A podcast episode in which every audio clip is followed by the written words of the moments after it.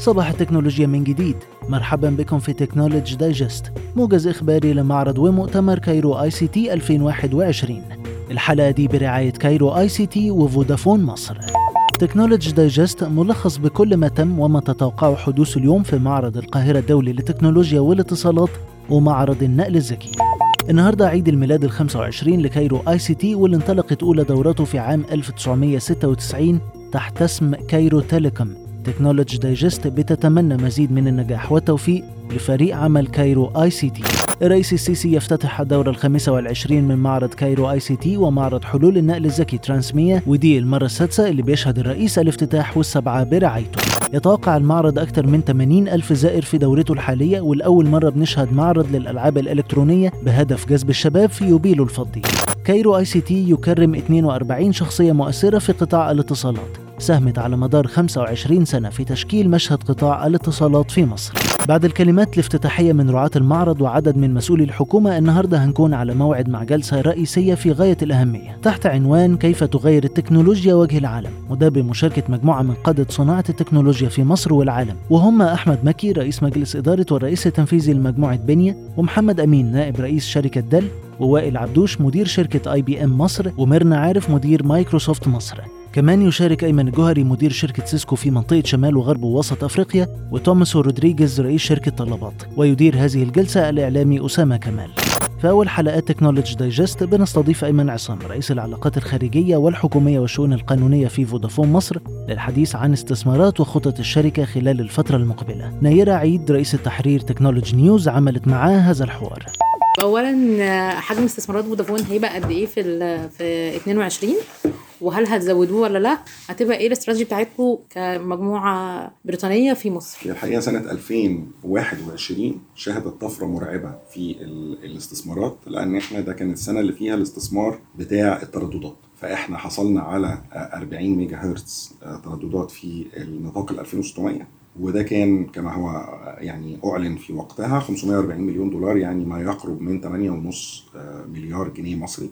وتطلب طبعا يعني عشان نجهز للاستغلال الأمثل للترددات دي تطلب استثمار في الشبكة. فالنهاردة إحنا بنتكلم في يمكن ما بين 2.5 ل 3 مليار استثمار إضافي. عن الاستثمار اللي إحنا اعلناه كنا في بداية السنة قبل ما كنا نعرف إن في ترددات هتطرح. فإحنا بنتكلم في يمكن استثمارات 2021 كانت من 5.5 ل 6 مليار جنيه في الشبكة. 2022 التركيز فيها في الاستثمار هيكون على تجهيز باقي الشبكة لل 2600 عشان إن شاء الله نقدر نحصل لأن إحنا برضو هنحصل على الترددات على دفعتين. في دفعة هنحصل عليها اللي هي نص الترددات المتعاقد عليها وفي النص الثاني هيستحق فيه أو هيكون متاح في 2022 قضية الساعة الترددات. اولا الجدول الزمني للترددات هتبقى إمتى؟ ثانيا طبعا استخدام الترددات. بيتبعوا جاهزية الشبكة استعداد كل دخول مع شركة أبراج مصر أو يعني ايا كان هيبقى اسمها إيه. هل مستعدين للمشاركة في حاجة زي كده ولا تفضلوا إنكم تبنوا الشبكة الخاصة بيكم؟ ترددات العقد اللي توقع البروتوكول اللي توقع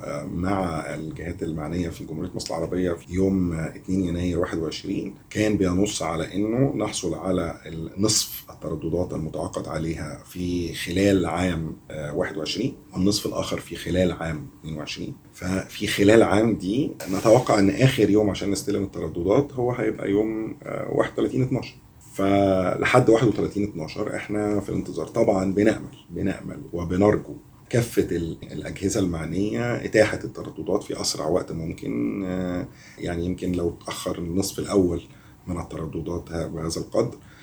فنأمل إن على الأقل النصف الثاني من الترددات اللي هو برضو المفروض في خلال عام من يناير لديسمبر إن ناخده في أسرع بقى من من ما حدث مع الجزء الأول يعني. ده فيما يخص الترددات. طب الشبكة جاهزة؟ آه الشبكة جاهزة. وجزء من استثمارات جزء كبير من استثمارات سنة 2022 2023 سنة مالية يعني 22 23 موجه برضو لتجهيز الشبكة ل 2600 كام يعني؟ إجمالي استثمارات كام؟ والجزء المخصص كام؟ خلينا نقول كده بالتقريب إن إحنا يمكن في 2.5 مليار في 2021 وأعتقد إن هيبقى في زيهم في 2022 بس لتجهيز ال 2600 غير الاستثمار العادي اللي هو بيبقى في حدود 3 مليار تقريبا كل سنة 3 3.5 مليار كل سنة.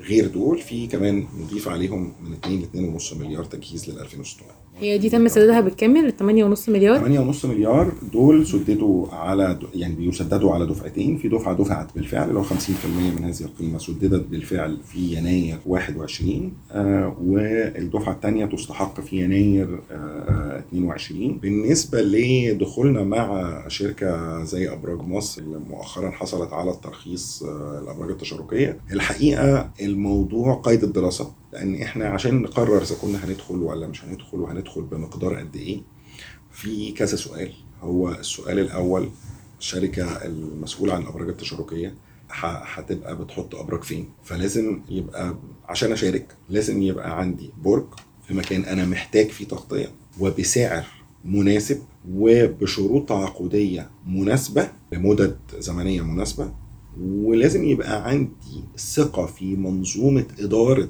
هذه الشركة وهذه الشبكة وهذه الأبراج لأنه هي في الآخر مرتبطة إلى قدر كبير بمصداقيتي مع عميلي خلال معرض Cairo ICT تعرض فودافون مصر أبرز تكنولوجياتها في مجال الجيل الخامس ودعم رواد الأعمال والشركات الصغيرة والمتوسطة.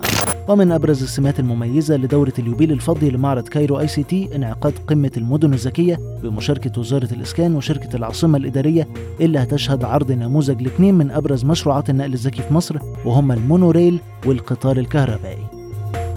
اسمعونا على أنغامي وجوجل وأبل وكل منصات البودكاست وكمان تابعونا في الإذاعة الداخلية لمعرض Cairo ICT لمزيد من الأخبار الحصرية والمتابعة اللحظية ل Cairo ICT زوروا موقعنا News